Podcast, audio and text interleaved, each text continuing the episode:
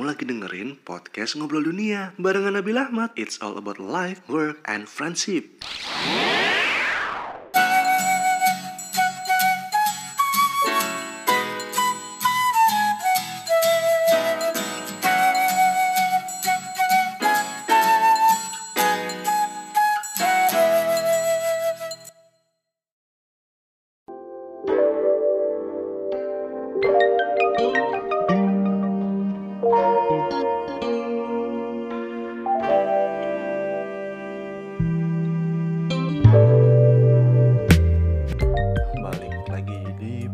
Gue Nabiel Akhmad ya, di Ngobrol Dunia. Dan seperti yang lo lihat di judulnya, kali ini gue akan ngebahas tentang tim. Oke, okay, jadi ceritanya nih, gue barusan habis dengerin salah satu podcast ya, dimana temanya itu tentang loneliness uh, leadership eh no, no loneliness of uh, the leader, kalau nggak salah itu judulnya.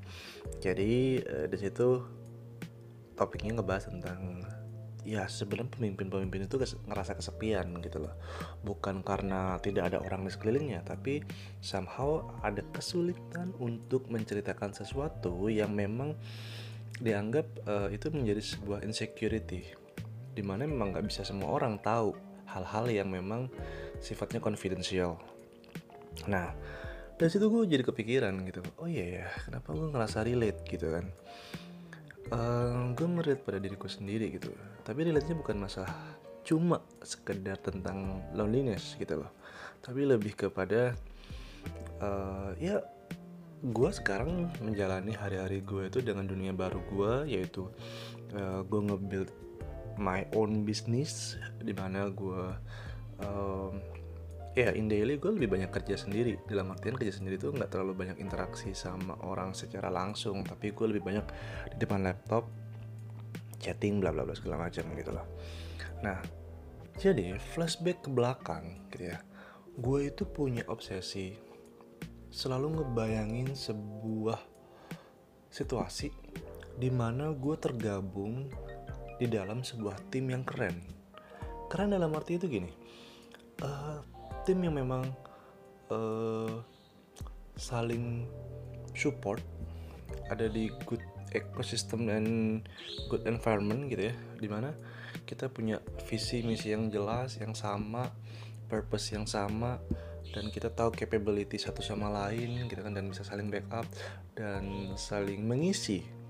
Nah kenapa gue bilang ini sebuah obsesi dari gue gitu ya, karena ini pikiran selalu ada di zaman dari zaman gue masih kecil. Nggak tahu kenapa. Uh, dari kecil mungkin nggak nggak specifically uh, tim gitu ya bentuknya, tapi lebih ke kayak pertemanan. Tapi gue selalu membuat pertemanan gue tuh kayak seolah-olah gue pengen gitu. Pertemanan gue tuh adalah uh, the friendship goals, dimana teman-teman gue itu adalah squad gue, dimana teman-teman gue itu adalah uh, apa ya ibarat kata itu kayak orang yang gue percaya kalau gue bareng sama mereka I'm gonna be stronger. Gue kayak uh, dapat booster berkali-kali lipat gitu untuk percaya diri gue untuk ngelakuin sesuatu, bahwa kita believe bahwa kita bakal bisa nge-solve banyak hal. Nah itu di zaman-zaman dulu tuh, that's why gue uh, lumayan obses punya temen sahabat yang baik. Tapi realita berkebalikannya. Ya jadi setiap gue berharap punya teman yang solid, uh, teman akrab yang gimana ya, teman sorry teman akrab banyak, teman akrab banyak cuma memang yang seperti ideal yang gue bayangin itu tidak pernah terjadi sebenarnya. Ada tapi tidak bertahan lama gitu kan. Nah sampai berkembangnya hidup gue itu, mulai dari gue akhirnya suka ikut organisasi. Gue um, apa ya, setiap gue ngelamar kerjaan gitu ya, gue selalu kalau zaman-zaman zaman-zaman gue interview-interview gitu ya, kalau misalnya possible gue untuk oh, jawab uh, secara jujur dan gak sekedar diplomatis gitu ya, akan ada jawaban seperti ini. Misal gue ditanya apa yang lo cari di perusahaan ini gitu kan, um, atau apa tujuan lo untuk bergabung dengan perusahaan ini, exactly gue akan bilang bahwa gue ingin kontribusi sama perusahaan ini karena gue udah lihat background segala macamnya. But in another side, gue akan jawab bahwa uh, gue pengen tergabung di sebuah good environment dan gue pengen tergabung ke dalam sebuah great team. Why? Karena gue adalah tipikal orang yang pengen grow. Dan gue believe ketika gue pengen grow, gue gak bisa jalan sendiri. Gue harus ada di sebuah lingkungan yang memang itu bisa, setidaknya bisa ngasih referensi ke gue. Ya, yeah, bisa jadi gue juga bisa ngasih referensi ke orang lain. Tapi kembali lagi ke diri gue sendiri gitu loh, bahwa gue tuh butuh asupan-asupan dimana gak selalu gue gue selalu bisa nemuin sendiri gitu. Gue pasti butuh referensi dari apa yang gue lihat, dari apa yang gue dengar. Di situ gue ngerasa kayak, ya ketika itu gue bisa ngomong kayak gitu, ya ya itu kayak semacam ekspektasi gue gitu di dalam tempat gue bekerja itu. Once ternyata emang uh, perusahaan itu nggak accept gue misalnya, ya it's okay gitu loh. Artinya ya ya memang beda visi aja gitu, tapi itu selalu gue sampaikan gitu loh, karena buat gue, gue berhak untuk menyampaikan ekspektasi itu. Artinya one day gue ternyata uh, gue gabung dengan perusahaan itu dan ternyata gue gak dapet ekspektasi itu, ya itu one thing yang akan jadi reason gue untuk uh, gue cabut gitu loh.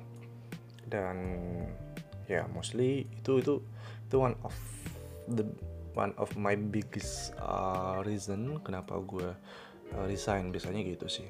Ya walaupun gue nggak banyak ya, gue gue gue keluar dari perusahaan itu baru beberapa kali gitu loh. I mean bukan keluar, pindah ya sama aja.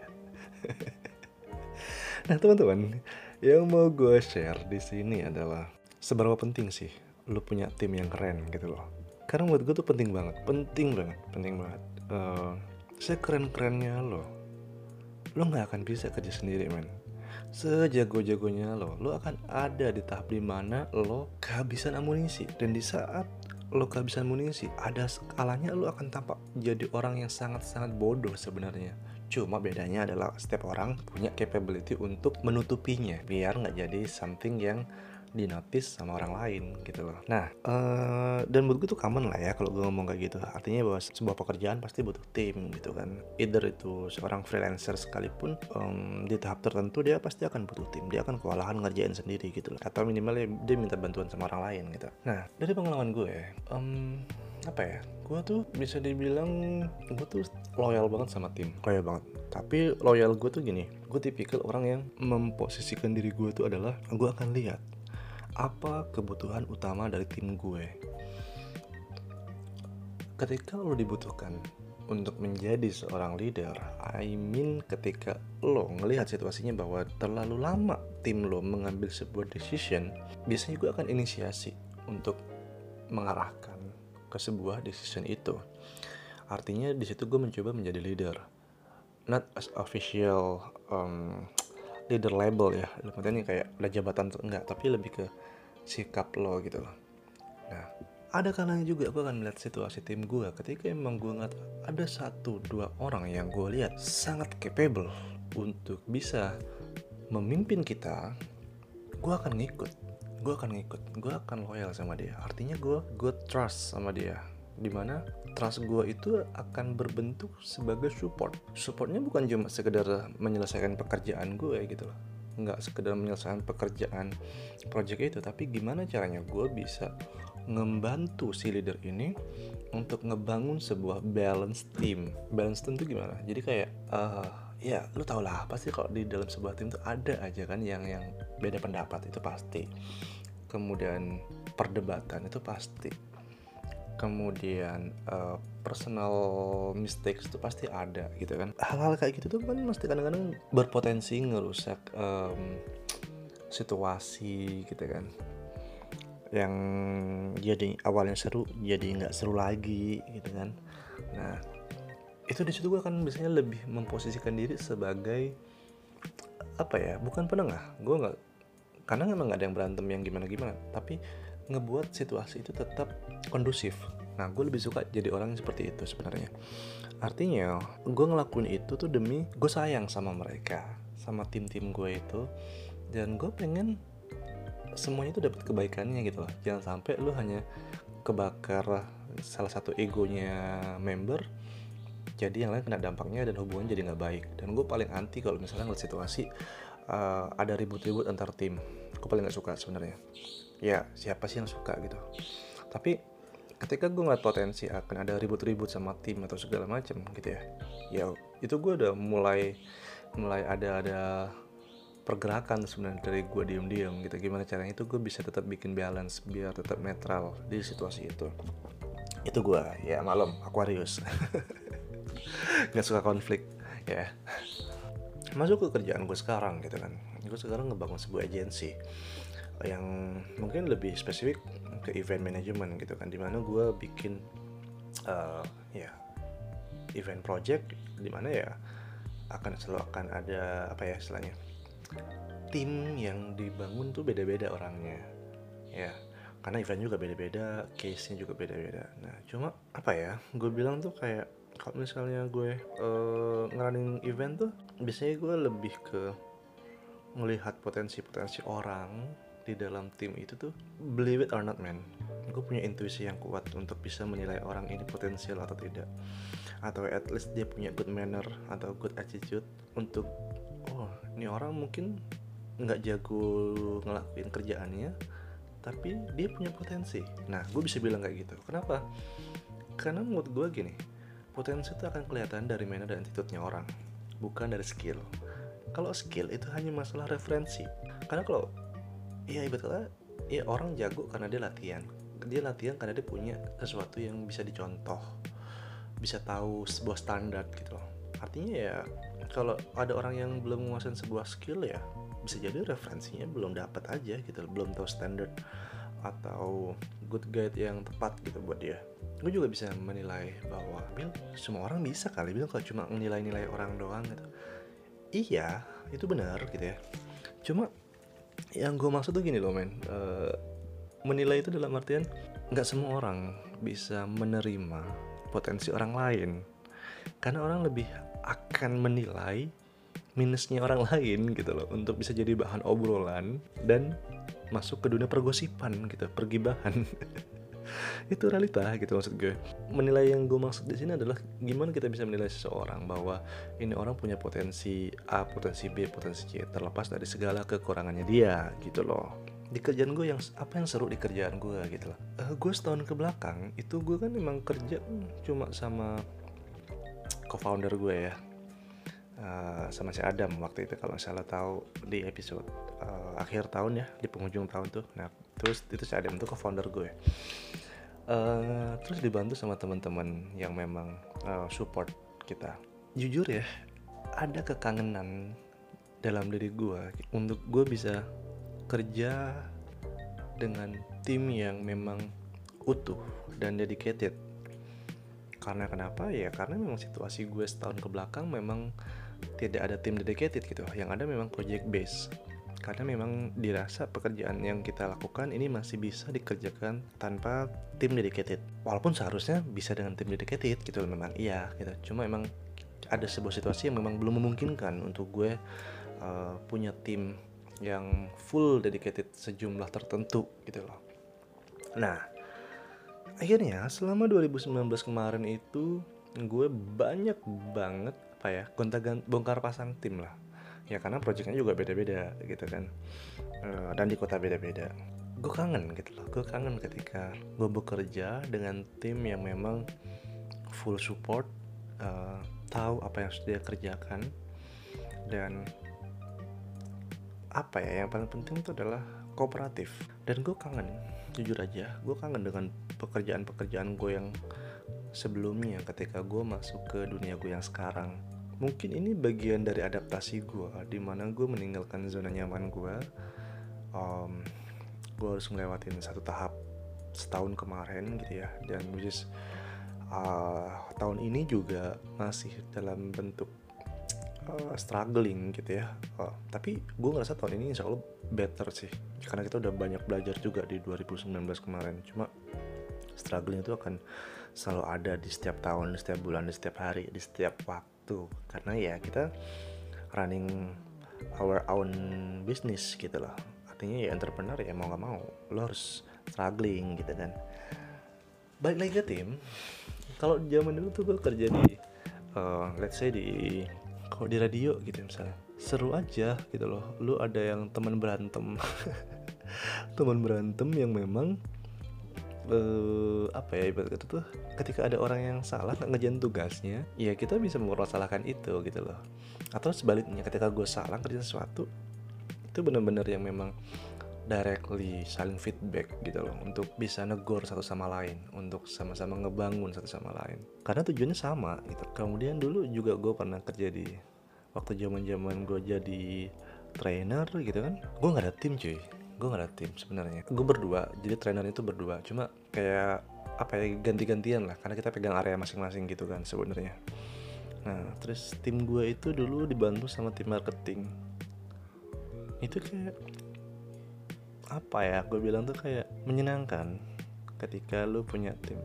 Gue nggak mau tim itu konotasinya sebagai anak buah ya, tim itu kayak kayak tadi gue bilang kayak temen yang kita bisa saling nutupin kekurangan kita dan saling ngebangun dan nge apa ngembangin kemampuan satu sama lain gitu, karena kita jadi belajar satu sama lain. Ini gue jadi berat gitu sih mau cerita ke flashback uh, tentang per dunia pertiman gue gitu ya di zaman-zaman dulu, karena kayak nggak tahu nih apa nih, karena gue udah ngantuk gitu ya, which is gue sekarang Uh, bikin podcast ini jam setengah dua, iya jam setengah dua, jam setengah dua pagi gue bikin podcast ini. Ini gara-gara gue nggak bisa tidur tadi.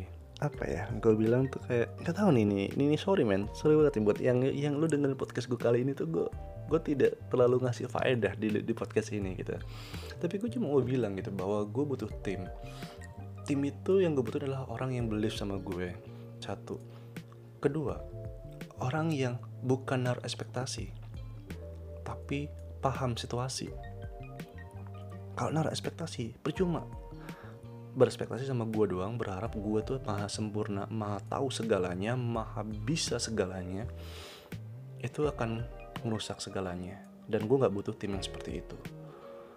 Gue cuma butuh tim yang tahu situasinya.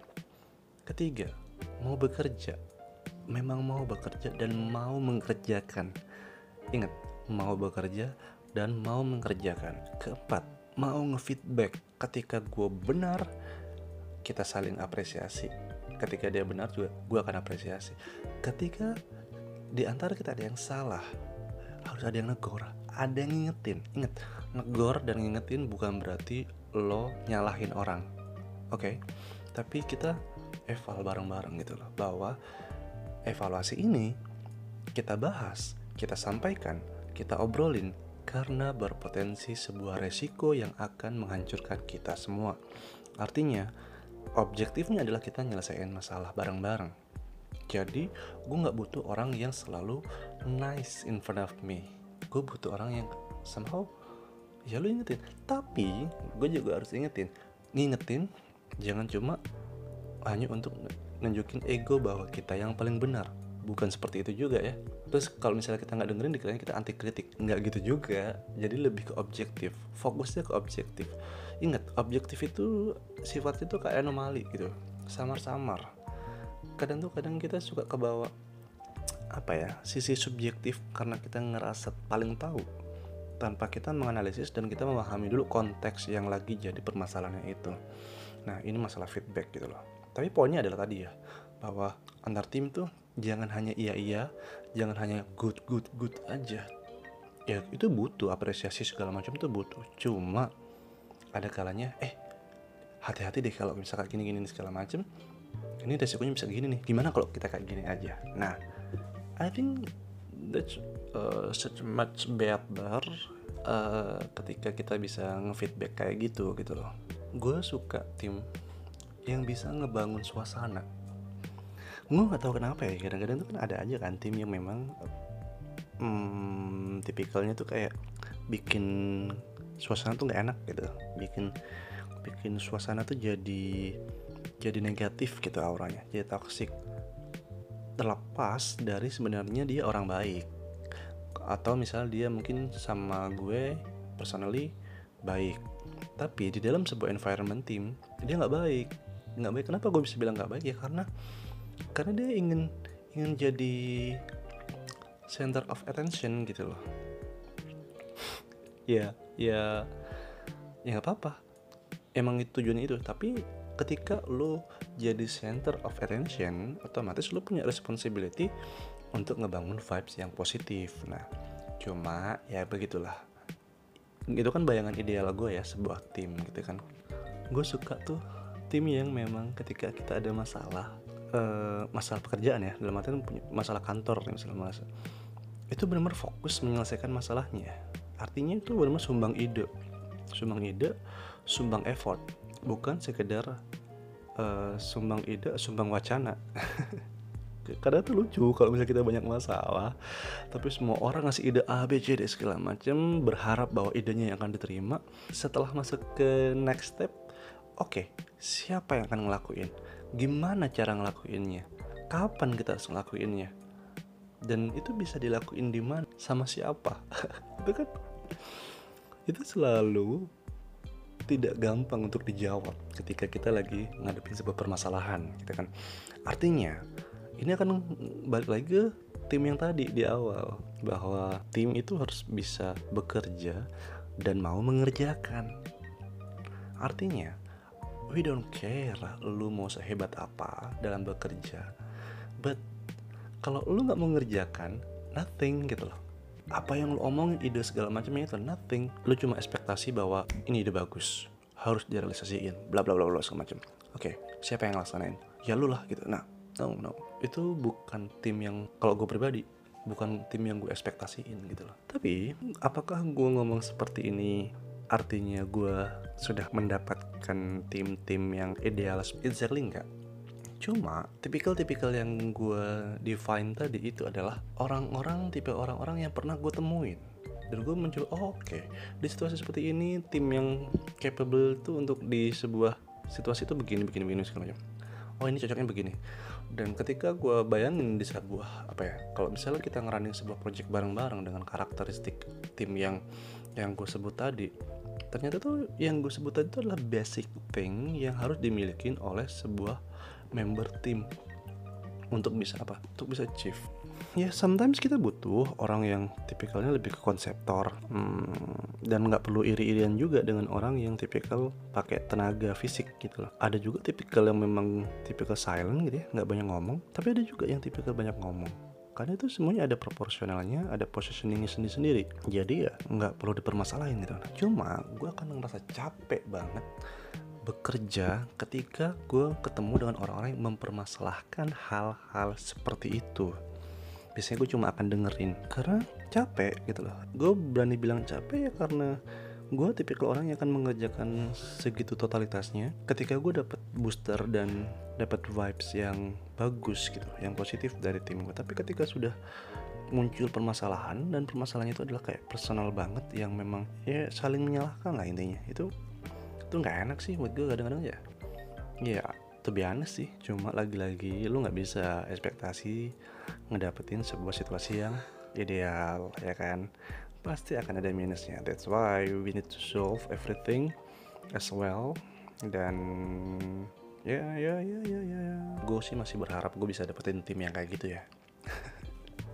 um, terus lagi-lagi nih, tim.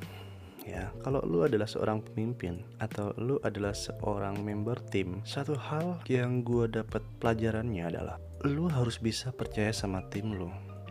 Tapi at the same times, lu juga nggak boleh percaya seratus persen sama tim lu. Gimana tuh?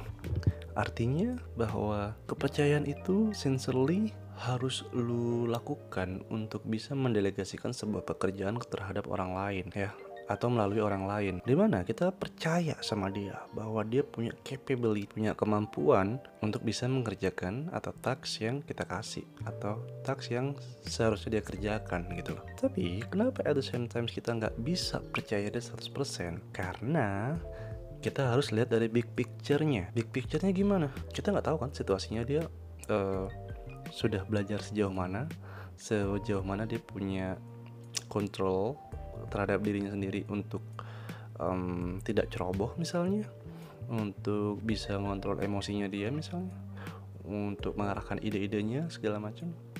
Nah, artinya selalu akan ada celah atau bug, udah kayak apanya bug ya, akan selalu ada celah gitu ya, maksudnya untuk orang itu ngelakuin sebuah error gitu loh. Jadi kita mau nggak mau ya harus harus harus ngeliat dari big picture-nya gitu loh, situasinya, situasi dan resiko yang mengintai dia tuh apa. Itulah kita mikir gimana cara kita bisa nge-backup dia kalau dia ada apa-apa. Kerjaan akan tetap dikerjakan dia, tapi kita akan memastikan bahwa dia mengerjakan sesuatu itu lancar. Selain dia yang bisa mengeksekusi, kita juga yang mengamankan. Ya ibarat kata lu ada presiden mau lewat gitu ya, di depannya pasti ada polisi-polisi forerunner yang ngebuka jalan.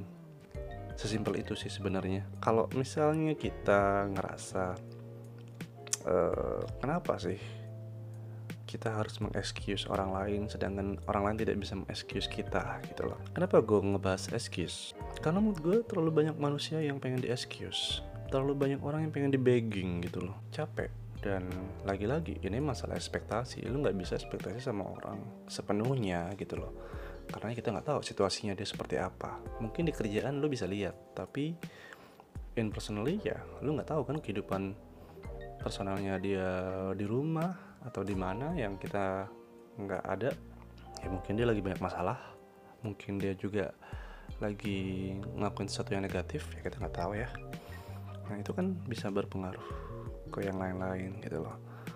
Cuma lagi-lagi kita fokus sama objektif dari project yang kita kerjakan. Nah, buat lo yang dengerin podcast gue sekarang, kita nggak tahu nih, apakah lo mungkin one day kita berjodoh untuk jadi satu tim, even lo mungkin sekarang usia lo jauh di bawah gue, atau di atas gue, atau kita seumuran, atau kita punya preferensi dan referensi yang sama. Ya, yeah, nggak ada yang tahu. Who knows? Gue cuma mau bilang bahwa gue mungkin salah satu hal yang akan gue cari dalam hidup gue itu adalah gue punya momen di mana gue bisa berkarya dengan orang-orang hebat. Ingat, orang hebat bukanlah orang yang terkenal. Tidak equal seperti itu ya. Tapi bisa jadi orang yang terkenal ya. Tapi tidak selalu. Gue selalu itu apa ya? Gue bilang tuh salah satu purpose gue.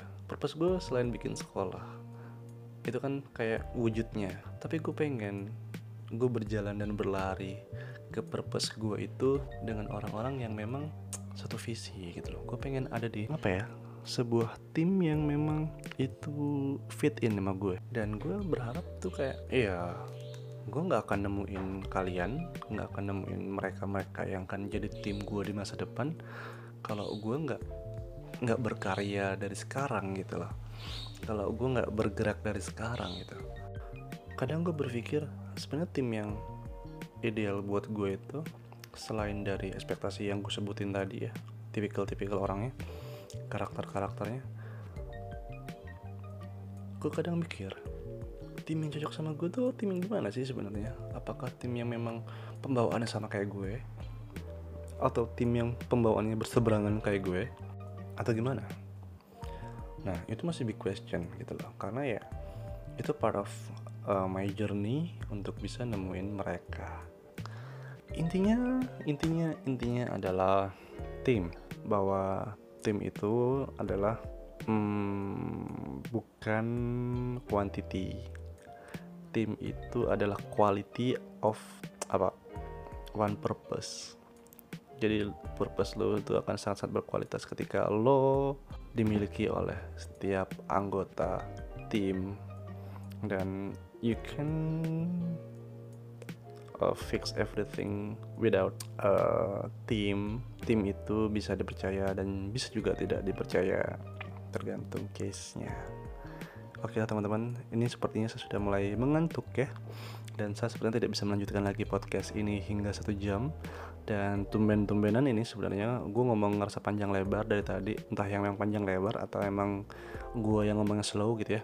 Padahal biasanya gue ngomong bos sebenarnya eh tahu udah sejam, udah sejam lebih kayak gitu kan, nggak berasa. Oke, itu aja teman-teman. Mudah-mudahan ini bisa ngasih sesuatu yang baru buat lo, ngasih value bahwa kalau lo sedang jadi tim, kalau lo sedang jadi tim dari sebuah project, Uh, lo harus kontribusi semaksimal mungkin, totalitas ya, dan setulus mungkin. Apapun yang terjadi, usaha tidak akan mengkhianati hasil. hal yang sangat-sangat basic dan lu sering dengar, tapi it works and you need to believe it. Gue Nabiel Akhmad, pamit, ciao.